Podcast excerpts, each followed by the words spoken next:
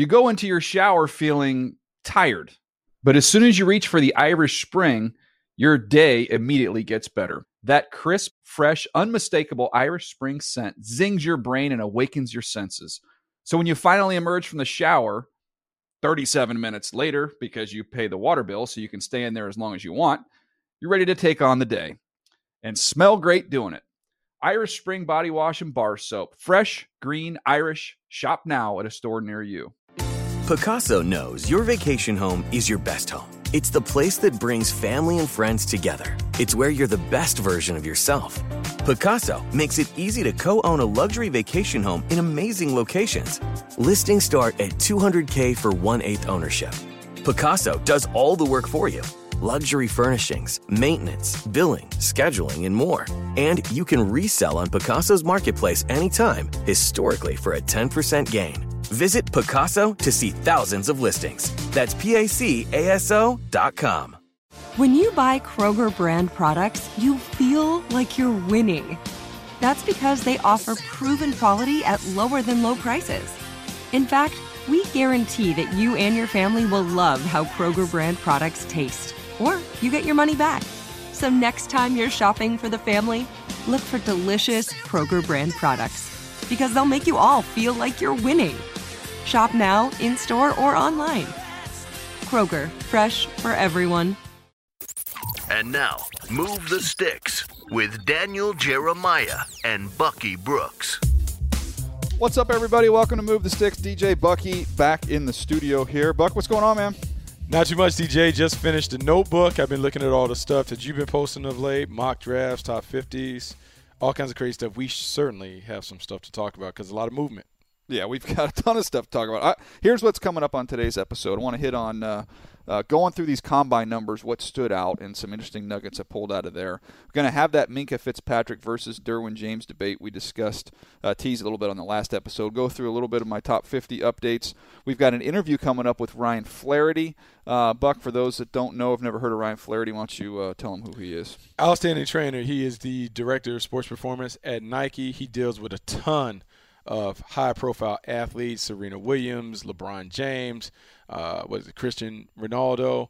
Then he also talked about all of the quarterbacks that he's had. How many quarterbacks did he have in, in the NFL? Said he's had the top two quarterbacks each, I believe, each of the last eight years. each of the last eight years, and was it 24 to 32 starters? Some some Ridiculous. crazy amount of uh, quarterbacks that he's dealt with, that he's touched. So But- great insight. He can't help himself because Bucky, you, 'cause uh, you can't help him because you had a soccer take Yeah. and you didn't pronounce his name correctly. I didn't. Bucky I doesn't those watch the World Cup, so does so, he? uh, Sully's like Hey. soccer, like he, he in the back. Buck, I would look back there and he just jumped out of his chair. Yeah, I've been Spun. waiting on one of you guys to mispronounce something ever since the whole uh, the the Jodakai? debacle, Jodakai debacle. It's Cristiano Ronaldo. I can't stand uh, Is Ronaldo. Who? Is Chris? Cristiano. Oh, okay. Can't stand's a little harsh. I'm not a fan. I'm more of a Messi guy. Oh, I got the last name right. That's all I care. yeah, about. yeah. It's just Ronaldo. They, they, okay. yeah.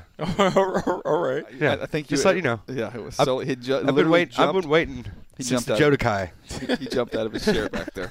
All right, hey, Michael Bennett traded to the Philadelphia Eagles, uh, fifth round pick, and they get it. They send a fifth round pick and a wide receiver from their a young wide receiver from them, Marcus Johnson. In return, they also got a seventh round pick to go along with Michael Bennett. Your immediate thoughts on that one? The rich get richer. Yep. Um, I think this is a great deal for the Philadelphia Eagles when you look at what they're trying to accomplish. They like to wear you out in waves. We've talked about their formula, their recipe is they want to dominate you in the trenches on both sides of the ball. You've talked about their draft strategy of always trying to take a big guy somewhere in the first couple rounds. When I look at this, I think this gives them what they really like to have, and they like to have a wave of rushers that they can rely on to throw at you. And then when you build out their sub package and you think about Fletcher Cox and Michael Bennett being able to work over the guards, Derek Barnett and Brandon Graham working off the edges. I don't know how you block them because you're assured of getting multiple guys one on one, and each of these guys can win in a one on one situation. And so I love it. I think the way Jim Schwartz wants to play defense, he doesn't want to blitz. So with that front four, if they can get you in favorable downs, it's good night. I think as a player, 100%, it's a it's an upgrade when you look at the talent. And you just mentioned the the group they can throw out there on third down now will be as good as anybody in the league. I, I think though this year they even they might have led the league in pressures this year. They got after it. they were they were really really good group already. So it is gonna it's gonna tinker a little bit with the chemistry there. That's one of the things I'm always I, I get it. You always you don't want to get complacent. You just want a championship. You still want to try and get yourself better, which I think you can make a strong case with Michael Bennett that you do add a very special uh, elite talent to that group. I just wonder. I think there'll be some some uh, some cost here. Vinny Curry, I think with his contract, this probably spells the end for him. Uh, he's probably going to move away. Uh, probably have to let him go. We'll see what happens with Chris Long. You know, maybe he's not back as well. So you're going to take some pieces out of that room. I think you upgrade in the talent, but always get a little bit nervous just when you have a chemistry that they had last year to go battle through adversity, mm. the collective leaders they had in that locker room. Um, I don't know. That, that's my only reservation. I think as, as I think talent, it's so. I, think I think it's legit. But that that and I think that's legit reservation. I do think sometimes though it's different because there are two ways to look at it. Like if you're an evaluator, you can emotionally fall in love with the guys that just helped you hoist the yeah. Lombardi, or you can always try to tinker with the recipe to make sure that the talent is better. Um, with Vinny Curry, I knew he had a high number, and I knew they were even before the deal came through. They were trying to figure out a way to do it. Do they bring it down by doing an extension? Do they outright cut him or release him in pay cut? All that other stuff. And then with Chris Long, who had been a great locker room guy for a year, you like having that back. He'd been yeah. in back-to-back Super Bowls. He did a lot of stuff, and really, when I looked at the way this team is built, they have a lot of unique personalities. It's a different locker room that Michael Bennett is entering than the one he departed in Seattle. Yeah. But I do think the blend could be pretty good, only because you have a lot of diverse um, mentalities, a lot of guys with different interests. I think it can it can happen, but at the end of the day, they have a lot of things they have to work about. They got to worry about the complacency of being the champion. Yeah. They have to bring all these other people back in. It'll be an interesting work in progress to watch this team defend the title next year. I think there's more changes come with this team. I, think we'll see some more shake. Absolutely, we see some other some other trades that could go down. So it's something to keep an eye on. Yeah, it never it never stays the same. It never stays the same. You always are looking to upgrade. You're always trying to flip the thing. And one thing that we do know about Howie Roseman, he is not afraid. He's not afraid to make moves. And the moves that he makes, though, what's crazy is it never seems like it cost him a lot no. from draft compensation. Cost they, next to yeah, they, I mean they they they kind of have a way of being able to kind of stay in the mix by getting new players, but not losing draft capital. And then uh, looks like as we're recording this right now, that, that uh, Richard Sherman's days are numbered here in Seattle. Looks like he's probably going to end up being released. Uh, just the thought on Sherman and the thought on the Seahawks in general in terms of the new direction they're headed uh, the Legion of Boom, as we know it, is no longer there. Legion of Bye. Um, yeah, it's, it's, it's all gone. I think the big thing with the Seattle Seahawks, I was one that I loved the run that they had from 2011, 2012, until maybe a year ago.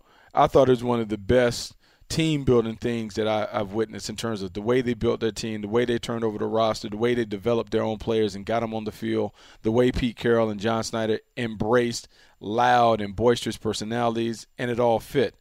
But this team, this team was never the same after that Super Bowl. When they had the ball on the one yard line, they threw the pass that was intercepted by Malcolm Butler.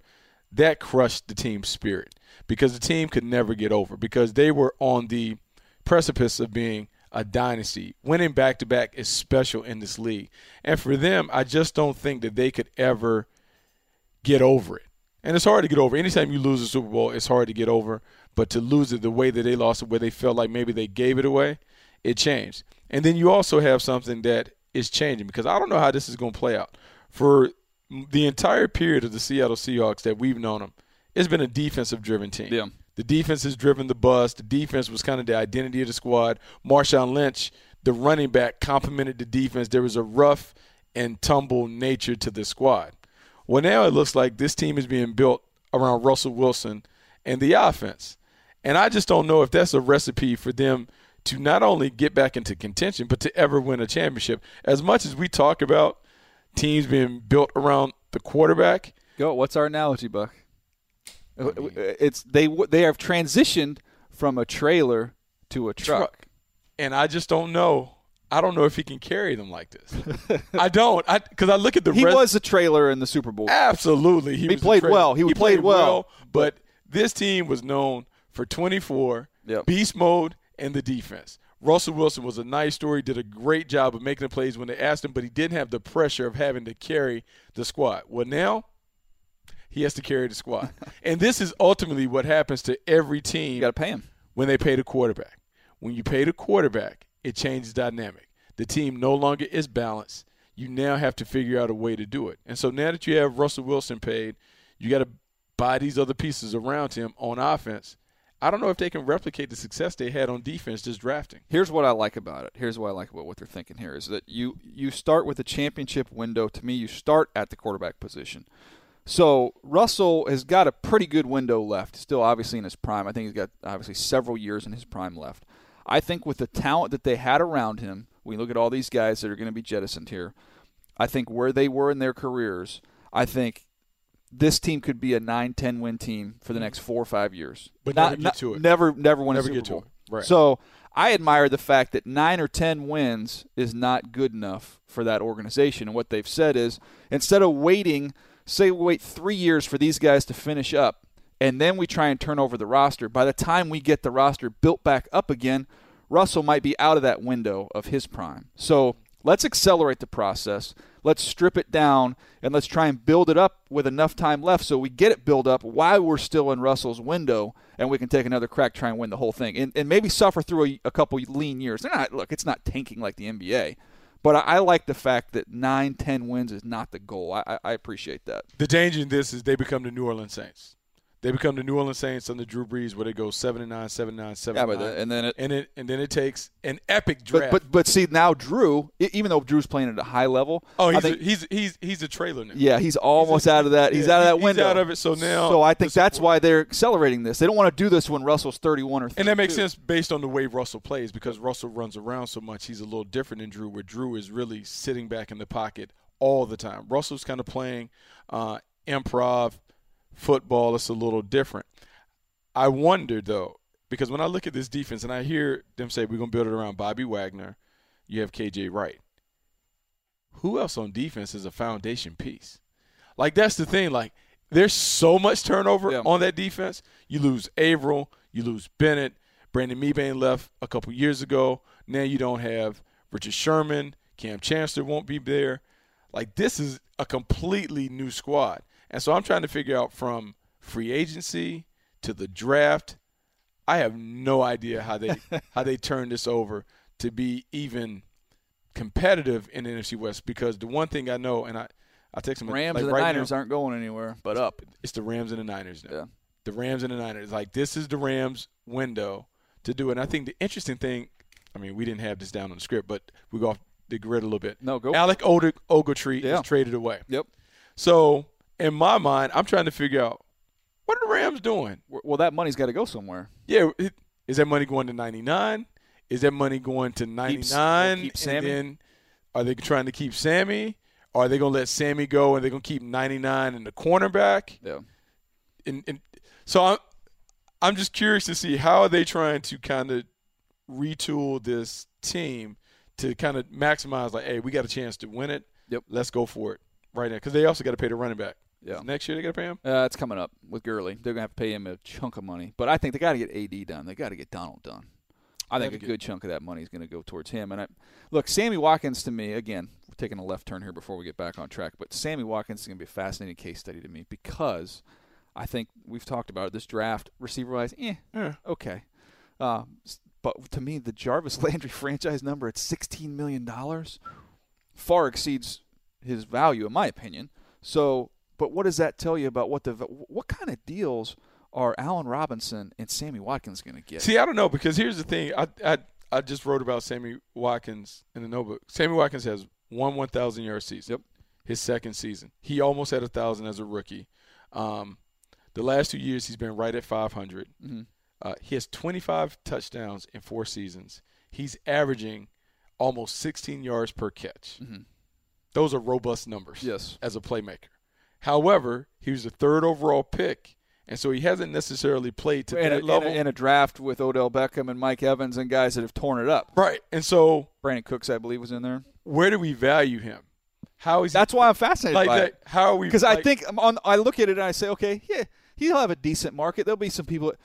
I'm. We might be blown away how much money he gets. That's my prediction. I think Allen Robinson's going to break the bank. Coming Well- off a year where he tore his ACL, he's going to break the the, the, the thing about Allen Robinson that is uh, intriguing to me with him, he's built like a number one receiver. Yeah. Sammy's not necessarily built like one. I see Sammy more as a vertical threat. Like maybe he can be kind of like a mix, like a one-two.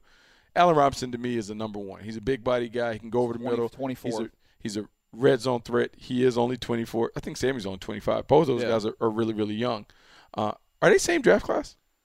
Sammy, yes, because Sammy went before all those guys. Sammy, remember they traded all the way up to two, right? Oh It took God, Sammy, and then after them, Odell Beckham went, Mike Evans went. Yeah, it's unbelievable. It's, it's um, fascinating case Yeah. study. I think the market is bigger for Allen Robinson because I think he fits what more teams need in terms of that big bodied, Yeah. move the chains type guy. But Sammy, man, free agency's free agency is gonna be it's gonna be tough to watch. But what you said about the draft class, It impacts. it certainly impacts because anyone that had the opportunity to watch all those guys uh, at the combine, eh, Yeah, good group, good group. But I just think to me, there's not enough difference between who you'd have to take in the 20s versus who you could get in the 70s. There's Yeah. not enough difference there for me. like to and the way that. the way I the way I do it, if if we were stacking the top tens, two through ten are all the same. yeah, It's not a huge difference. They're all about the same. So whether I get them in the first round, whether I'm in the second or third round, it and and one is not Comparable. AJ, and one's not AJ Green. right, like that's the thing, like not comparable.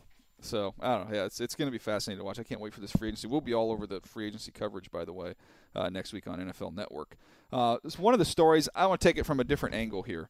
Um, but this uh, Derrius Guice thing about what he was asked in the interview, and that's created this huge firestorm. By the way, I've never been. I've been in eight eight years. Been in the room, Ever. in the combine room. I've never heard anybody ask, do you like, boys? Do you like girls?" I never. Never. Have you ever heard that? Ever, never heard that. Never been asked to ask someone that. No. I never heard it. The the most that we would get to would be your family situation.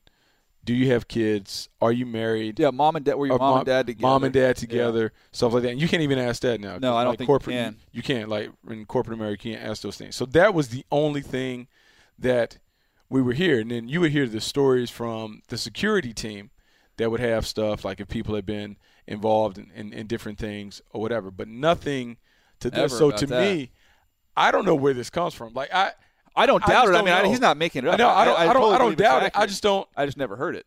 I've just never been around people who have either really cared or, or cared enough to know or cared enough to press the issue like that. And then the other thing, not only the sexuality question, but mom being a prostitute Yeah. or those things. I've Yeah, that's what I'm saying. I mean, I, don't doubt. Never, I, that's I've, never come up. So I, I just it's it's news to me. I, I just don't know where that comes from. I oh, I've been in there. It's some very intense, almost borderline. There might be a fight just in terms of challenging a kid's toughness.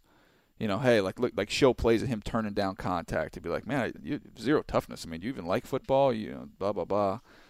I've seen guys get defensive on that and really challenge them that way. Just, but that's all on field. Nothing, nothing like that. Nothing. this. So, so so it was funny because guys were saying like, and even Mayfield when he was on Total Access yesterday, he talked about guys will say stuff to kind of see your reaction or Yeah. to um, get a rise out of you. But I've never been involved in that. Maybe the coaches I work for, like Coach Holmgren, maybe didn't care. John Fox didn't necessarily care. That wasn't their mo. Um, it's it, it's just odd to me that that is the thing. I'm gonna try and figure out how tough you are, like, Yeah. and challenge you that way. When a better way would probably be, as you talked about, looking at the tape, showing evidence, like, hey, what's Yeah, what are you doing? what's this? You, you're Yeah. turning, you're turning, you're turning down contact. Like, what what is this? Yeah. So that that's and then the other thing is if you've had an off the field incident, all it'd be like let's make something up here. Say you uh, uh, you Phil, I got failed drug test. failed a drug test. So hey, um, have you ever have you ever failed any drug tests? And it's open ended. Uh, I mean, yeah. So you so you said yes, right? Yes. So you said yes. I failed drugs. All right, just tell me tell me what happened. That's it. Then you'll go through the story, and then literally, the- when was the last time you? you When was the last time you smoked? When was the last time you had something? When was the last time Yeah. you had a beer? Yeah. Uh, how often do you drink? How often do you smoke? Yeah. Can you put it down if we ask you to put it down? Yeah. Like those are the kind of questions. Yeah. That we have- then- you have a problem. Yeah. Do you own it? Do you own a? I mean, I can remember like, do you own a gun? Okay. Do you have? Oh, it, yeah. Do you have it registered? Okay. Okay. Let's move on. Like that. That's. I've never. This is crazy. Uh, I had never seen anything like what's uh, what's out there. Uh, one thing though, speaking of combine questions, I want to air this little bite. We interviewed a bunch of GMs. Uh, while we were there in Indy, and I had a chance to visit with Tom Telesco, GM of the Los Angeles Chargers, and I wanted to get from him what his go-to question was because we all have a go-to question when we're in the room. Feel like you can learn something, and he had a fascinating answer on what his go-to question was when he gets a prospect in that 15-minute interview room. I have two, and the second one I'm going to give you. I don't I hate to give you because I don't want to give you what the, what the answer I want to hear because they're all we're all Yeah. rehearsed anyways. But it's not you know there's no trade secrets. But I the, the, the one big one is what adversity have you gone through, and give us a tangible example of it, um, and how you handled it. Because in this league, this is a tough league, and there's there's adversity daily sometimes in your building, but certainly in games, um, off the field, how you deal with it, um, and we like to try and get that feedback. And the other one is a really simple question: is, is you ask a kid, you know, what are your goals for this league? What do you want your career to be? And the answer I don't want to hear is I want to be a Pro Bowler. The answer I mm-hmm. want to hear is I want to win a Super Bowl. Mm-hmm. It's amazing. You know, we get 60 kids a year. You may get one, maybe two that say that say Super Bowl. Wow. Very rarely. You know, it's, it's very individual. I want to, you know, I think they probably want to show that you know they're confident in, in themselves, but it's about the team. It's about winning. That, that's what it's all about. So whenever someone says Super Bowl, we al- sometimes we'll get some high fives in the room. Like that's what we're looking for. So there you go, Buck. Isn't that interesting? Because you say, "What's a successful season?" It makes sense. I mean, you think a lot of people, "Hey, he's asking me what a successful season is." Hey, it's a Pro Bowl. Uh, you know, this is what I've accomplished and what I've done individually. But take a step back to show that you see outside yourself and point to the team and say it's a Super Bowl. That's fascinating to me. I think it's fascinating because it really reveals who you really, really are in your heart. Are you Yeah. a team guy? Are you really concerned about the championships, or is it all about the individual glory? And I know this is really a, a interesting time at the combine because it is a job interview, and so in job interviews, you what you're supposed to put your best foot forward. Yep. You're trying to sell yourself. You have all these guys that are asked. Who's the best receiver in the draft? Everyone always says, "Oh, me! I'm the best. This. I'm the best. That. I'm Yeah. all these other things." And so, that question is really a good one because it's unprompted. You can go wherever you want to go with that, and so how you really feel is going to be how you answer that question. No question. Look, it's, it's fun. I, I enjoyed talking with those general managers. We'll be uh, putting out some more of that content we got from talking with all those guys as we march towards the draft. All right, we're going to get to Minkah Fitzpatrick and Derwin James in just a minute, but I combed through these uh, combine numbers. This is one of my favorite things to do. But get this big printout. Got all the testing numbers for everybody, and I just kind of go through it. I highlighted a couple guys. I just want to run through a couple of them with you. Some interesting things. Uh, I'll start the offensive line here. James Daniels, Buck, seven two nine three cone for him, which is ridiculous for an offensive lineman. He was six oh three three, so six three and three eighths, three hundred six pounds, um, and did not run the forty. Uh, he's going to do that at his pro day. But man, I thought his field workout was outstanding. And then when I saw those numbers, and the other short shuttle was four four zero. That's fast for So to put it in perspective, James Daniels three cone was was faster than Bradley Chubb's defensive end from NC State. That's not normal for a center. That's really not. But when you looked at the positional drills, when I watched him, when he did some of the pin and fold drills, you can see him move and get to the second level. And it matched up with the guy that I saw on tape. His athleticism is real. I think he's an easy pick. If you're stuck in the 20s Yeah. and you don't really know, A high floor. I think I think he's one of those guys. Okay, you know what? Eh, I don't really. I'm not in love with anybody. Let's take him. He's gonna be solid. He'll be with us for 10 years. He's a fairway pick. Yep. Just hit it right down the Right down the middle. Talk Uh, about doubles. There you go. There you go. Uh, Kolton Miller is one. There's always guys I feel like okay, I need to go back and revisit a little bit. He was six eight and five or six foot eight and five eight, so six oh eight five there. Ended up running. Uh, look, he had a four nine five, which is ridiculous. Um, his ten was a one six seven, which is outstanding. His shuttles, I talked about seven two nine for James Daniels. His was a seven three four in the three cone, which is excellent uh, for a tackle. There, there's people, there's big grades on him throughout the league. Some other people are down on him. I do not have him in my top 50. I think I'm definitely in the minority there. I, I saw him struggle against Texas A&M. I saw him struggle against Oregon. I don't have a lot of respect for the other pass rushers he faced in the Pac-12 this year. But man, you talk. Look, it is what it is. When you're that big and that athletic, you're going to go. So when I talk to people, um, the consensus that I got, uh, second, third round, Yeah. somewhere in there. However, what happens is when you have guys like Orlando Brown and some of the other notable names that don't necessarily test well, it opens up the door for other guys to sneak in. We always want a really good player, but we like that good player to also have athletic traits that make us feel good. Kolton Miller has the kind of traits that you feel good, and if an offensive line coach is like, "Hey, I'm a developer, I'm a teacher," maybe he can have a high ceiling. I'll go through just a couple more names here. Royce Freeman. I don't know. I think you got a little affinity for Royce Freeman, Buck. Uh, 4.54, which is plenty fast enough at the running back position. 6.903 cone, 4.16 short shuttle. That's outstanding change of direction, quickness there for a back to 229 pounds. I think he kind of slid under the radar there. 34 inch vertical, 9.10 broad. Overall, I thought it was a really good day for Royce Freeman. This is what I'm gonna say about Royce Freeman. Having watched him in high school, I believe Royce Freeman hasn't been fully he hasn't been utilized to his fullest. I think he is a big back that not only can run and do all these other things. He catches the ball off the backfield. I think he could be one of those guys that we talk about in the third round that emerges and we're like, man, how come we getting Yeah, we never talk, didn't really talk on talk yeah, on him. I think I think he is the one that we need to monitor going forward because he had all those skills. He was a big time recruit coming out of high school, and now you talk about the athleticism and some of the stuff that he Good. brings. impressive. I think I, I think he's under the radar. And we talk about the running back class. No question. All right, let's get one wide receiver here. Dylan Cantrell from Texas Tech, who is six oh two seven, which is almost six foot three, two hundred and twenty six pounds. That's a big dude.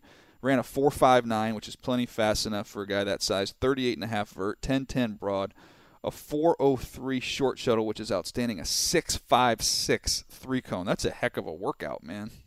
Great workout. He doesn't drop the ball either when you study him. He doesn't. He's expected to be a freak, and I think he he lives up to it.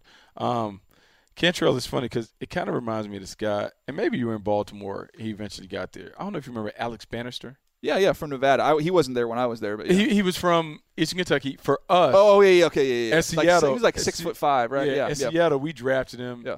He ended up being a multiple time Pro Bowler as a special teamer because he was big, he was physical enough to see the coverage themes. Kassim Osgood. Cantrell, to me, looking at his numbers and his workout, maybe he gets on the field as a wide receiver. But these are the ideal kind of guys that man in your, your special teamers. He looks like a core special teamer just on that. Big enough to do a bunch of different things. All right, I'll, I have a bunch of other guys highlight, but I'm just going to go through a couple more here. Uh, Harold Landry from Boston College, somebody we've talked a bunch about, Buck. Uh, he was taller. He was listed in the spring when they went through there at 6017, man, he's un, under six foot two, which is not good. He was 6023, so six two and a half. I guess he had a heck of a year. Uh, grew darn near an inch. Um, 6023. He was 252. Uh, which is a good weight. Ran 464, which is great. 15910, which is outstanding. Uh, 36 vert, 911 broad, and then the short shuttles. Talked about a little bit of this on air. Seven or below is ideal for edge rushers. When you look at the last 10 years, and the big time guys Right. are all there. Khalil Mack, I think, was 708, but hovering right, Right. around seven. He was uh, he was 6.88 in the three cone, which was outstanding. And I mentioned Bradley Chubb. I think was seven. Uh, Chubb was 733, I believe. He was 737 was uh, was uh, Bradley Chubb. So man, that the testing numbers when you look at that and you look at the production from the year before, and he was injured a little bit this year. So this is what I'm gonna say. And It's I'm, interesting. I'm I'm big. I'm a huge Harold Landry fan. I've put in big. I posted big grades on him. I said he reminded me of Von Miller when I looked at Von Miller at A&M in terms of his ability to bend and burst. I am willing to go all in on Harold Landry and say that he is the most slept on pass rusher in this draft. I know that Bradley Chubb is a monster. I know there's some other guys who have potential, Marcus Davenport, Arden Key, and some others. But if I'm willing to put like a red star on someone making it, Harold Landry to me is going to make, and he's going to make it in spades. I think he's going to be one of the sack leaders that we talk about in the next five years. There you go. Uh, look, he's somebody again. I'll go back and watch a little bit more of. I think I have him in the 30s. Maybe I'm too low when it's all said and done. Uh, Tony Brown from Alabama, whose tape is almost, almost non-existent, but 5'11", 7, so almost six feet, 199 pounds. Ran 4.35, which is silly. Um, and then shuttle-wise, six, seven, eight, and a 4.11, which are really good numbers. So Outstanding track and field guy, five star recruit coming in. You got to figure out a what kept held him back at Alabama. Very very talented athlete and prospect. Last one, Justin Reid from Stanford, who I'm not super high on on the tape, but Bucky, he's got five picks. He ran 4-4 flat. He Yep. jumped 36 and a half, broad 10-8, shuttle 6-6-5 and 4-1-5, which are outstanding. When you look at traits and you look at production, he's going to go. He's he's going to go. He's a smart guy. He comes there. He has legacy because his brother played in the league, was a first round pick. He is someone that, um, what do we say, like it or love it. He's going to go. All right, let's do it here real quick. Minkah Fitzpatrick, Derwin James. We touched on it last episode. Is there any chance at all that Derwin James could end up leapfrogging Minkah? I don't know. I don't think so. But here's what I would say: having had both of these guys on a team at the same time. Which, for those who don't know, ex- explain that. So uh, in high school, when Minkah and Derwin James uh, were coming through the circuit, both of these guys were on the Nike Opening Regional Tour, culminated in the opening that's held on Nike's campus. Uh, we have a 707 competition. Both of these guys were on my team one year. I had Minkah for two years, um, had Derwin for one. I will say that Both of these guys are versatile. Both of these guys are hybrids. They're hybrids in different ways. Minkah Fitzpatrick is a hybrid corner, safety, uh, nickel. Derwin James, to me, is a safety slash hybrid linebacker pass rusher, which is kind of weird to see a big guy that can do that. Um, personality wise, Minkah was always more quiet, Mm-hmm. very cerebral, very smart. Derwin James, He's alpha. He's an alpha all day. High football IQ, but his presence is felt. If you put the two of them in a room, you feel Derwin James' presence a little more than Minkah. Not a knock on him, but it's very similar to the presence that Jamal Adams brings to the field. Yeah. That's how Derwin James is. So I think at the end of the day, it depends on what you're looking for. Both of these guys are very, very good players. Minkah Fitzpatrick has better tape than Derwin James. more production, more ball production. Derwin James doesn't have the production, but there is something where sometimes you just are like, man, the traits, what he brings to the field, and then the extra peak. Mm-hmm. I say that you came to me in the summer when you were up at the opening and you had a chance to look at him. I was like, whoa. It, it, it's easy to fall in love with because you're like, I can buy that. I can buy that product because he is all ball all the time. So both guys go. I think Minkah goes first, but Derwin James by the end of the process may be a top ten prospect. Well, this is uh, this leads me into my top 50 update here because I had a couple of changes here. Um, I'll get to the guys I added to the list in just a second, but I had Bradley Chubb as number four before. I moved him up to number 3 Mhm. So I've got Saquon Barkley one, Quenton Nelson two. That has been the way I've had it previously. I know you're not as high on Nelson. We've been there, done. I'm going back and forth. I'm gonna go back. I'm gonna go back and look at him for a third time and just make sure. Am I just being kind And- of? and this is what people. And by the way, this drives me nuts when people say, "How are you going to change your uh, opinions based off of a combine?" I'm like, no. I said I've watched. Uh, to get through is the number of guys we have to get through to be able to talk about them. I try and get through, I get through two games. Yeah. and we always talk about get them in the right neighborhood. Eventually, we'll get them in the right house. Absolutely. So now it's like, okay, well, I saw that. Now let me go back and watch the tape and watch more and see if I can sort this guy out and stack him. And the other thing is when you're when you're going through and throwing grades on guys and throwing grades on guys, maybe you watch like I'll, I go by position, which some people don't do that, but I go by position. But still, I might watch the you know the top guy would be the first guy I watch. I watch 9, 10, 11, 12 other players. Then I get to the 13th guy. I watch him.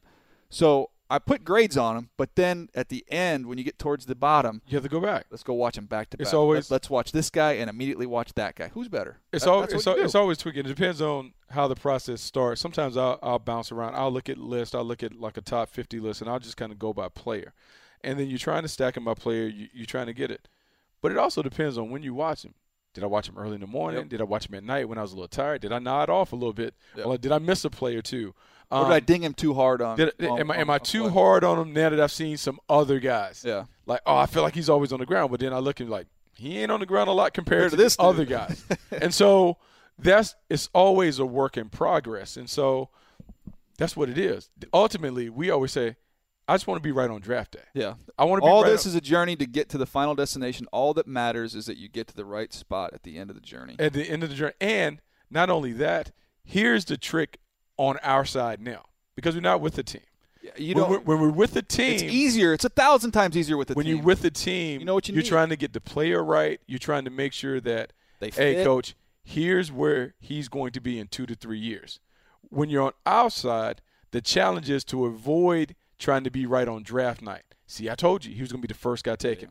That's not what it is. You want to be able to hope that your report is evergreen. Mm-hmm. That in three years, if I click on NFL.com and I pull up a report, what I said is coming to fruition, right or wrong or whatever. That's what you want. You don't want to say like, "Hey, I told you he was going to be. He's Yeah. number four. No, I wanted to, to stand the test of time and be able to own it when I when I have to look back on it in a couple years. And that goes back to scouting with your eyes and not your ears. Uh, Denzel Ward, I had him as a top corner because I have Minkah listed as a safety, but I moved, I had him at number eight. Buck, Mm-hmm. that Joker is so explosive. I, I moved him up to number four. Last year, I loved I loved Lattimore. I think I ended up Lattimore having him like four or five on my list. And in hindsight, grade wise, if I'd have just stacked him up by grade, I should have had him at one or two. So I said, I'm not doing that this year. I got a huge grade on Denzel Ward. I've seen it with my own eyes. I, I put him up there at number four. I think he's going to be a Pro Bowler. Here's what I here's what Early. I've here's what I've always learned. I've learned from really really good scouts. If you're gonna go, go big. Yep. Because no one will remember you when you just play it safe. So if you are convicted on a player, go all the way in. We're we're hopeful if you're good, you're batting 50% Yeah. on your prospects. So the guys that you feel strongly about, you have to go all in. And so if you have a conviction about Denzel Ward being a terrific player, I think the grade has to reflect that. Because the worst thing is to Oh, be in a worst. and someone is reading a report and the report is glowing, Yeah. and then you get to the grade, Wah, wah, wah. Yeah. go all the way in. Uh, he read a lot better than that. That's kind of what happens there. Uh, the rest of my top 10 here, real quick. Tremaine Edmunds at five, the talented linebacker from Virginia Tech. He's a freak. Uh, Minkah at six. Then I got the quarterback, Sam Darnold, seven. Josh Rosen, eight. Derwin James, who we discussed, nine. Vita Vea, 10. Uh, that's the top 10 there. And then the, just the 11 and 12, Roquan Smith and Marcus Davenport there. Only- Before I get to Baker at 13 and Josh Allen at 14. Okay, the only question I would have on that is A, Sam Darnold, number one quarterback, but Sam Darnold is not in the top five in terms of prospects. Yep. I think that's reflective on you saying That's he's a bit of a de- bit of a developmental guy. Mm-hmm. Might need some time, but he's just not the finished product right now. The other thing, Josh Allen at 14. How much did the comeback, the combine So impact? you see the arrows. his Ne- you see the arrows next to the players. What- Nothing. What, did it? What I do? no movement. Cool. So I mean, look, I, like- so- I, I did nothing. I, I he threw the heck out of it, and I knew he would throw the heck out of it. Baker Mayfield threw the heck out of it too. He had that nothing that either one of those guys did really surprised me. I think both of them have a chance to be really, really good. I just I think there's a little separation personally, just from the tape of the top two versus the next two. Absolutely. Now, how close your grades between Mayfield and Allen? Very close, very close. In, in fact, like if you looked at Allen's grade, it's just get way in the weeds, but it has that D on the end, so the more Developmental. de- developmental. So Baker get on the field a little bit faster. Allen actually has a little bit higher grade, but he has a D next to him. Okay. development. So that's how that's how you sort through all that stuff. No, that's cool because so if we were doing this because just so people understand when we are talking about a top 50, you'll hear us refer to a vertical board, meaning we're just taking the players, ranking them. If we were at the park and just picking players in a pickup game, this is how they're stacked. So right now you have Mayfield at 13, Josh Allen at 14, which means they're touching. Their cars are touching. They're Yep. bumping each other. They're right there. Um, the new names, real quick. Will Hernandez, who I had not done before the first list came out, he jumps in there. I think at 25 is where Love I him. had him. He's Rock a great solid. player. Jessie Bates, another one who I've done uh, recently from Wake Forest. I've talked a bunch about him on here. Former Uh, baseball player, center fielder, natural ball skills. Love his game. Young kid too. Is a sophomore, redshirt sophomore. Uh, he comes in at number 30. I've got DJ Moore, another one who I've done since then, who I think is a really, really interesting wide receiver prospect. A lot of buzz. A lot of A buzz. lot of buzz. this is another topic for another day, but I, I wanted to just get your quick thought on this. I was going through and looking at receiver reports and grades from previous years, and I was uh, I was actually talking to somebody from a team and going over the guys uh, guys you've got right in free agency as well as the draft. So we started throwing out all these names, and I said, you know what, just struck me. I said, what's that? I said the one trait, and we've we've talked about how polished route runners is the way to go versus the more raw guys. But I said the one trait all these guys have hit on at the wide receiver position, I don't think people pay attention to toughness.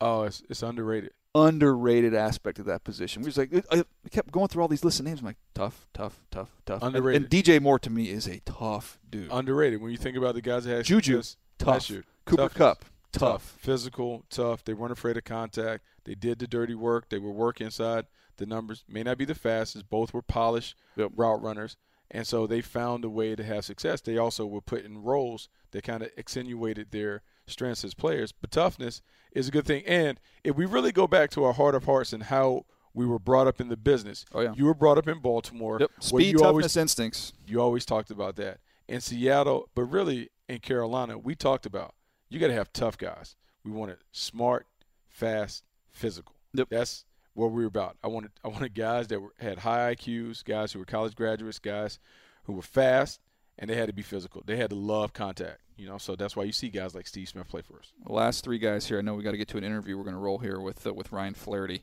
Uh, Rashad Penny, uh, running back from San Diego State, comes in towards the bottom. Austin Corbett, uh, tackle, I think is going to kick inside from Nevada. I think he'll be a second round pick. Nathan Shepherd, small school, Fort Hays State, was dominant at the Senior Bowl before getting hurt. Had a phenomenal combine, kind of reaffirmed what you saw, which was him dominating at a low level of competition.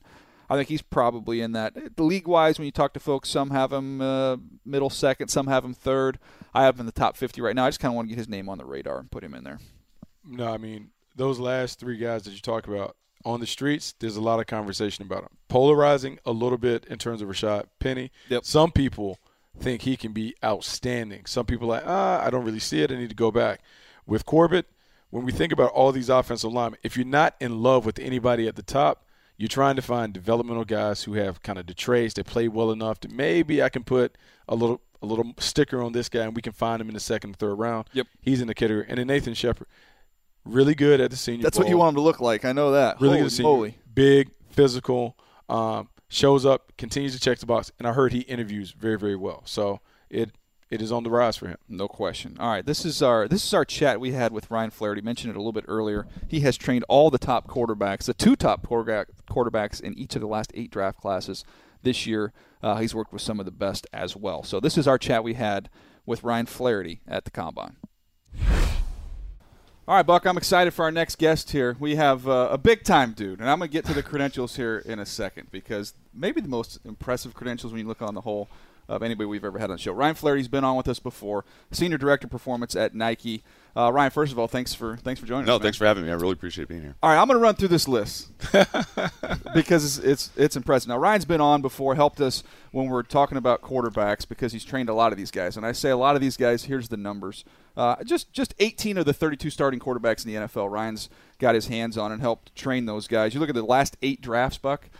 Top two quarterbacks each draft, he's had them. So Wow. he, he has worked with all the best players in the nation, especially at this quarterback position. We're going to pick his brain a little bit here. Uh, Ryan, first of all, I want to know, just curious, how you got into this this field. Yeah, uh, man, I just fell into it actually. Um, I kind of in between going back uh, to school and trying to figure out what I want to do after my playing career ended. I uh, a trainer that I was working with when I was young, um, a track and field coach, had said, "Hey, you want to come, you know, work with me and train some guys?" So I started doing that a little bit just before I was going to go back to either business school or, um, you know, get a real job, kind of a thing. Uh, and one thing led to another. He and I ended up working with uh, somehow getting hired on at USA Track and Field and um, started doing research for them, sports science for them, while I was uh, getting my master's and um, started learning about speed and how math and you know science kind of plays a role into performance and just fell in love with it. And so one thing led to another. I started working with you know high school kids and college guys, and then um, yeah, it's funny because the NFL is a very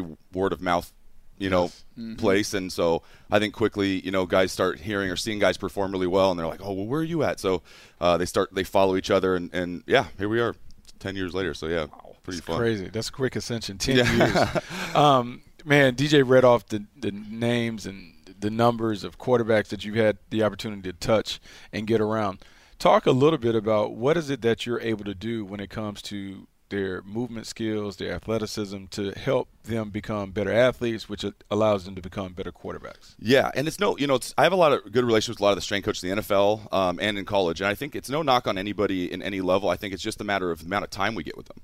You know, in college, they're really, really uh, relegated to short windows of time to work with the guys. They've got a ton of ton of kids that they're all working with and trying to make the best of, of the situation, to where I can spend three hours with somebody a day and really, really dive in deep. So for us, when I'm looking at a quarterback, one of the biggest things we're looking at is is there's two so first and foremost, it's all about injury prevention. I'm trying to figure out how can I help this guy stay healthy throughout his career. Um, everyone kind of points to the work I've done with Russell Wilson over the years, where you know the guy's taken some pretty big hits. He's a real mobile guy, takes a lot of hits, but based on the way he takes care of his body, he's you know really hasn't missed a practice in five years. Um, and it's all in how in the preparation and the way he treats his body. So first and foremost, we're looking at imbalance. So First way you look at inj- injury risk of injury is injury history. So you look back at, at the guy's you know career and going, all right, in high school and college you had these injuries, and this can kind of lead to, to X, Y, and Z. Um, that's number one. Number two is asymmetry. So the imbalance between somebody's left and right arm, left and right leg, how much power they create because you run from left leg to right leg, you change direction from left to right, um, and it all happens in what's called the eccentric phase of the movement. So we look at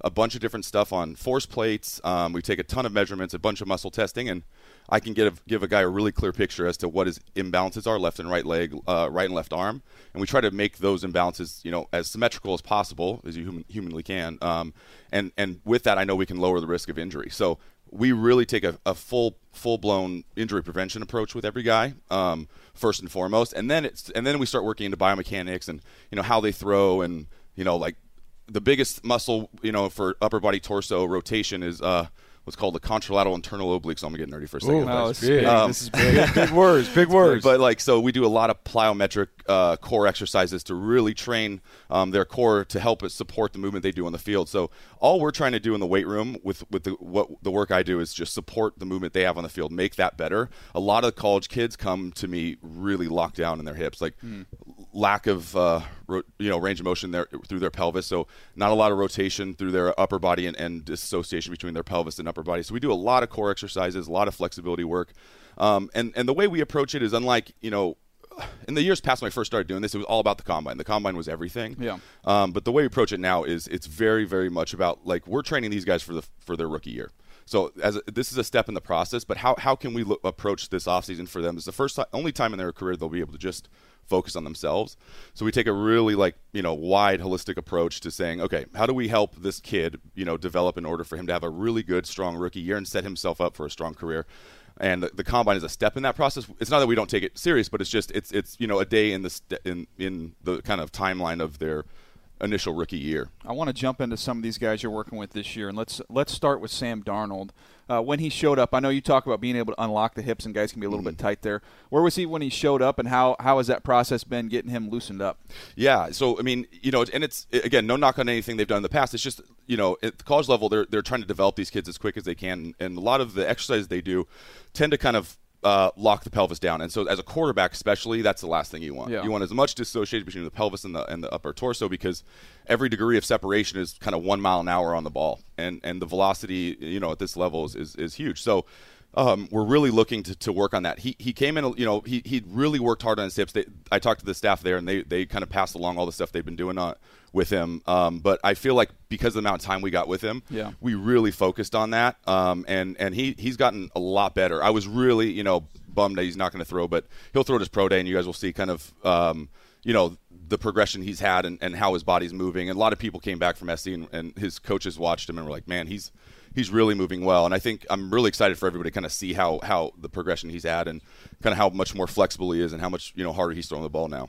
How long have you had him? How long have you had these guys? Like uh, normally, how long does your program, if we're trying to work to cycle up to the combine, how many weeks do you need to begin to show some improvements or changes in the way that they perform? Yeah, you know, it's it's it's interesting because when you start to get into into like the really details of you know the force plate work we do and, and locking in on all right, here's this kid's major weakness and imbalance, and really hard, like focusing on that for two to three weeks, you can see changes pretty quick. I mean, we we've seen about two weeks some some market improvement. So it doesn't take too long. I think it's just a matter of what pe- what a lot of these kids learn. And Deshaun Watson's a perfect example. Um, you know, last year based on all the testing we did, we knew he was at a really high risk for injury. Um, Oh, raw. yeah, and and we knew that. He knew that. Everybody knew that, I, and we knew what he needed to continue to do over the course of his rookie year.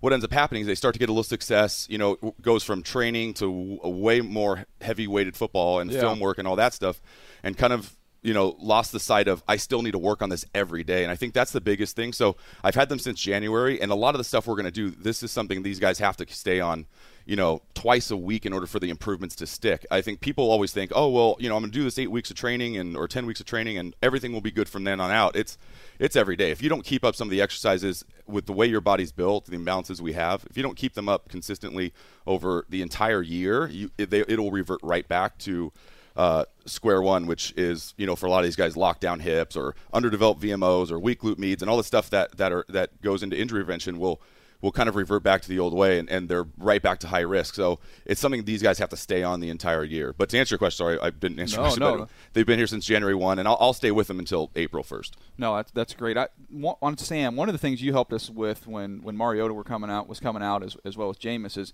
you get this eight weeks around these guys. Not only you get a chance to train their body, you get to learn about these guys and what makes them tick personality wise. Sam Darnold, a little bit. People think he's introverted. He's quiet. He's to himself. Uh, I have been around him a couple times. I've seen him come out of his shell a little bit. Mm-hmm. Tell us about the Sam Darnold. Give us maybe a story about Sam Darnold that the people out there don't don't understand what he's all about. Yeah, Sam's awesome, man. I, I it's funny because look again, like I said, I've, I've been doing this now ten years and being around all these top guys. It's interesting. You start to see, for me, I always keep notes on everybody, and you kind of look at these similarities between all of them. Right? They all have certain aspects about them that that make them really special and make them elite. Um, Sam, I have to pinch my. I I was telling someone the other day, I like I have to remind myself all the time that Sam's twenty.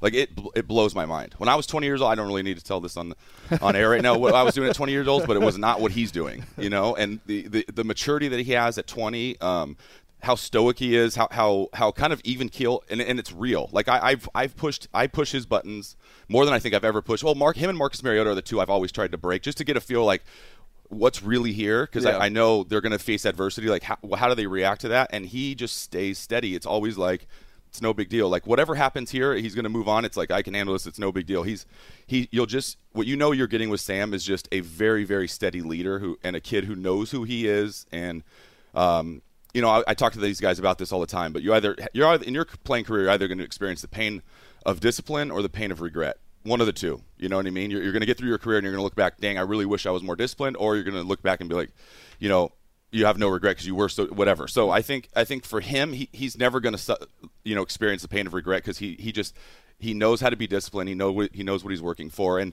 you know I always look back to kind of like the parent structure too. He's he's has he has really really good parents who are super supportive, not pushing in, pushing any way or you know, over the top with with how they parent him. They just let Sam be him, but they're very supportive of him, and I think it shows in, in who he is and how he performs. But yeah, he's even kill. You're never going to see him up and down. On the other hand, you have a kid like Josh Allen who is a remarkable athlete. We rave about him in the scouting community about his athleticism, the unbelievable combination of talents that he has. What did you see from him when he first walked in your doors? I've never seen an arm like this in my life. Like I've been around a lot of quarterbacks. His arm is beyond elite, it will be what every arm is measured against. Uh, at his pro day, he'll probably throw the ball 90 yards. No joke. The other day we were on the Come field. On. I'm not kidding. He'll throw it 90 yards. Just wait. I, I, I promise you. I'll bet a car on it. he he would he will throw the ball 90 yards. He, he, his his physical skills, the way his the way his body kind of releases you know energy into the ball, is un, unlike I've anything I've ever seen in my life. Um, and that's against all of the top arms. Even Jamarcus, people always talk about Jamarcus's arm and what he did as Brody. This arm, it's like people just stand there and watch his deep ball. Like that's that can't be real. And then I go. Were you around Jamarcus? Were you around Jamarcus? No, no, but I've seen him throw in person. Yeah, yeah, yeah, yeah, yeah. So I, have seen his arm, and you know, I, it's it's it's an amazing arm. I was around a guy like Logan Thomas back who oh, yeah. you know is oh, now yeah. a tight end in the league, but Logan had an a, an incredible arm. Nobody touches Josh Allen's arm. So physically, it's it's like it's second to none. I think that's going to make a lot of people around the league fall in love with him. But the best part is he's he's an awesome kid. Like you know, I I've you know like you said earlier, I've had the top two quarterbacks in the draft the past few years, and you can kind of see you know everybody every year. They're the, they're the they're the alpha. They're the big you know the big man on campus. They're coming into this program. They're always like there's always this point of contention when I'm talking to them initially before they come to train with me. Like, wait, so you're gonna have that guy too? With these two kids, it was like, oh, awesome! I can't wait to to work with him. They love being around each other. They push each other every single day there's that competitive nature, but like it's it's it's a respectful, you know, competition where they they understand that one team's going to fall in love with each of them, and they're just there to push each other. Um, which I, I, I I love that about these guys. Um, so Josh is physically going to blow you away, um, but also mentally, he's really smart, and I think. You know the offense he comes from is very similar to what the kid I had a couple years of Carson Wentz. They came from the same same head coach, same system. Uh, he's going to be further along on the board than I think people realize. Um, and I think too, you know, look, not to knock anything Josh has been through in his in his career, but a lot of these other kids had a lot more talent around him at the college level. And I'm not saying that to be yeah. to mean to, to the, to the teams that he comes from, but I've I watched three games of his this year where balls were falling off guys' face masks, and and he was throwing it so hard they could not catch the ball. I've I've caught for him, and I'm like, nah, I'm good. like I'm retired. I don't need this crap anymore. My hands, I need to save my hands. But I, you, it's just it's it's unlike anything I've ever seen physically. So it, it, they're just two very different kids uh, from from the way that they're going to lead the team, and and you know, but Sam to compare Sam to Josh, his his accuracy is is ju- like up there with the Drew Breeses of, of the league. So I think it just kind of depends on, on what you're looking for and what's the right fit for you. But both these kids, I think, are going to be stars in the league, and I'm excited for them. So Cam, you you've been around yep. Cam. How would how would Josh, even just as an as maybe as an athlete, we talk about the arm strength. Josh runs around, makes some plays too. Yep. Look, just three guys. Look at, at Carson Wentz, mm-hmm. Cam Newton, and then Josh Allen. Just if you're kind of comparing those three guys athletically, it's a great where, comparison where actually. Yeah, very similar. So I think I think Josh is uh, a little faster than Carson. Um, not probably probably similar to, to, to Cam. I think they're going to be very similar measure, me- measurables. Josh is very explosive, jump through the roof. He'll be in the mid 30s for his vert. Um, his 40 should be around four six range, which I think will be really good for him. Um, so I, I think he, that's a great comparison. I think those guys are very very similar. I think Josh is a little bigger than Carson. He's you know he's a solid 245. Um, and he's both these kids are so young that their bodies still have so much more development to go. You know, Carson was 24. Yeah. Right. So I think his, you know, just from a hormone level, all of that stuff, just maturity level, his body was a little further along. Whereas I think Josh and Sam, they they in the eight weeks I've had them have developed so much to the point where I'm like, man, in a year from now. I'm, I'm going to be, you know, I'm going to love to see where these kids are at that point. So they still have a long way to go, and, and they're both, you know, physically going to be at the top in, in the league when they would get in there. You know, um, God, so much to be excited about with both of these guys. Um, Sam Darnold electing to wait to his pro day. What do you expect us to see when he finally is unveiled, the new and improved Sam Darnold? You know, it's funny. I, I, when I first started doing this, I used to like I, I really took it serious. And I still take it really serious, but I think at the end of the day, and I think NFL personnel knows, and you guys know this too. It's it's it's not as big of a deal as I think we make it, especially you know. In, in and I think with Sam is he's he's going through a progression right now where he's going through a lot of changes physically. We're working on a lot of stuff to help you know work through some issues he had, like just you know hip mobility, all that kind of stuff, fixing delivery, all the all the things that he's going through and, and working on. I think teams are going to be very, very, very pleased with what they see at the pro day. Um, like I said, his accuracy will will you'll walk away going like I this kid throws the spots just about as good as anybody coming into the league I've ever seen. Um, you know, he's his anticipa- anticipation on his throws is, is is is elite. So I think I think they're going to see a much more refined, mechanically efficient quarterback whose release is quicker, shorter, uh, uses his lower body a lot more than he used to, um, and and is going to impress a lot of people. I think it's it's it, the, the progression we're going through right now to to make his rookie year what it needs to be. I think teams the team that takes him is going to be really pleased. Last question for me, then we'll let you run. Uh, we're, we're always fascinated with the quarterback position, and we look at study the great quarterbacks. And you've had a chance, 18 of the 32 starters you've had your hands on. If you're going to say, uh, look, they're all different, all different shapes and sizes, arm strength, athletic ability, but maybe the one or two core traits that all these guys have, what would they be? Yeah, that's a great question. I, I would say first and foremost is um, like just their ability to retain information um, is is next level. Uh, to be able to throw something at them and have them just apply that right away, their coachability, even and I can tell that when I'm coaching them, you know, biomechanically when they throw or when they run, if they can just take something I, I talk about and implement it right away, it, it, shows me this kid is really coachable. But not just that, can apply, take the information in and, and put it to use. I think that's number one. I think number two is they they want to be great. I think when you show up every single day and you want to be the best to ever play, um, it just it, it, requires more of you than um, than just being good enough making it to the league. And I think a couple of quarterbacks I've had, I, I can't, I couldn't sit here and, t- and, tell you that they have that. Um, I think they learned that. You know, Jared Goff is a really good example. Mm-hmm. I love Jared to death, but I think his first year was what he needed in order for him to understand. Okay, this is what it takes for me to be elite. Um, and and with these two kids though, they they have it now. Um, when I bring out other guys like Philip Rivers came out and worked with them.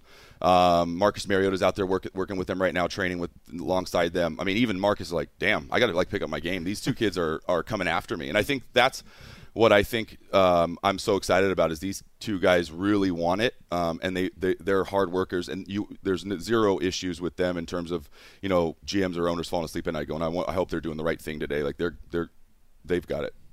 Thank you so much, man. I appreciate my time. My pleasure, man. Thank you guys. Appreciate it. Appreciate it. All right, Buck. Well, that was, a, was, what a fun conversation with him, huh? Great conversation. You love to pick the brains of guys who have been around the best in the business in all aspects, and he has certainly done it. He has a formula and a recipe to maximize their talents. More importantly, he kind of has the keys to the car. He knows exactly what it takes to get guys motivated. As a scout and evaluator, I would love to have access to those guys because they can tell you how guys tick. No question. All right, that was a what, what a beefy episode. We're we're throwing out some beefy episodes, Sully, these last uh, couple I times. love it. Here. It's that time of season. Oh, feel the excitement in our voice. It's our yeah, time. baby. Our time. Hey, uh, again, I do this every episode. Uh, don't ever want to take for granted all the people that leave us those nice ratings and reviews on Apple uh, uh, podcast. That helps us. We are climbing each and every week as we march towards the draft. We appreciate you guys listening. We'll promise to keep bringing you some good stuff. We've got those 360s coming. Lamar Jackson, not that far away. We're going to drop that here uh, in a few weeks. So be on the lookout for that thing. That thing's coming. We'll be doing the same thing on uh, several of the top quarterbacks and players in this draft class. So be on the lookout. Thank you again for listening, and we'll see you next time. Thanks for downloading Move the Sticks with Daniel Jeremiah and Bucky Brooks. For more, go to nfl.com slash podcasts.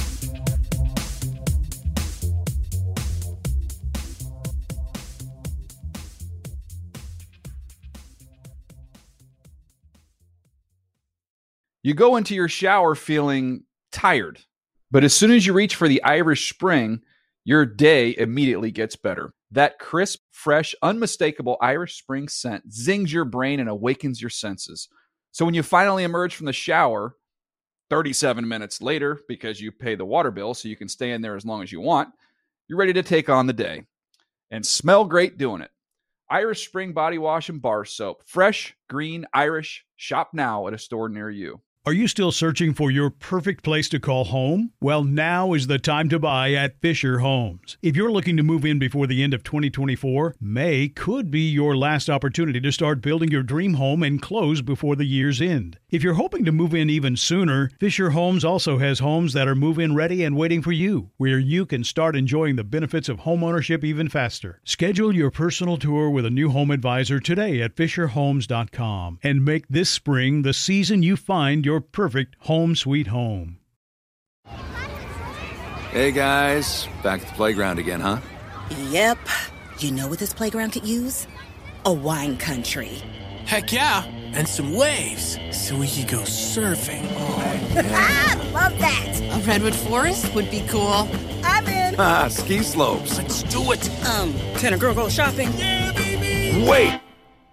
Did we just invent California?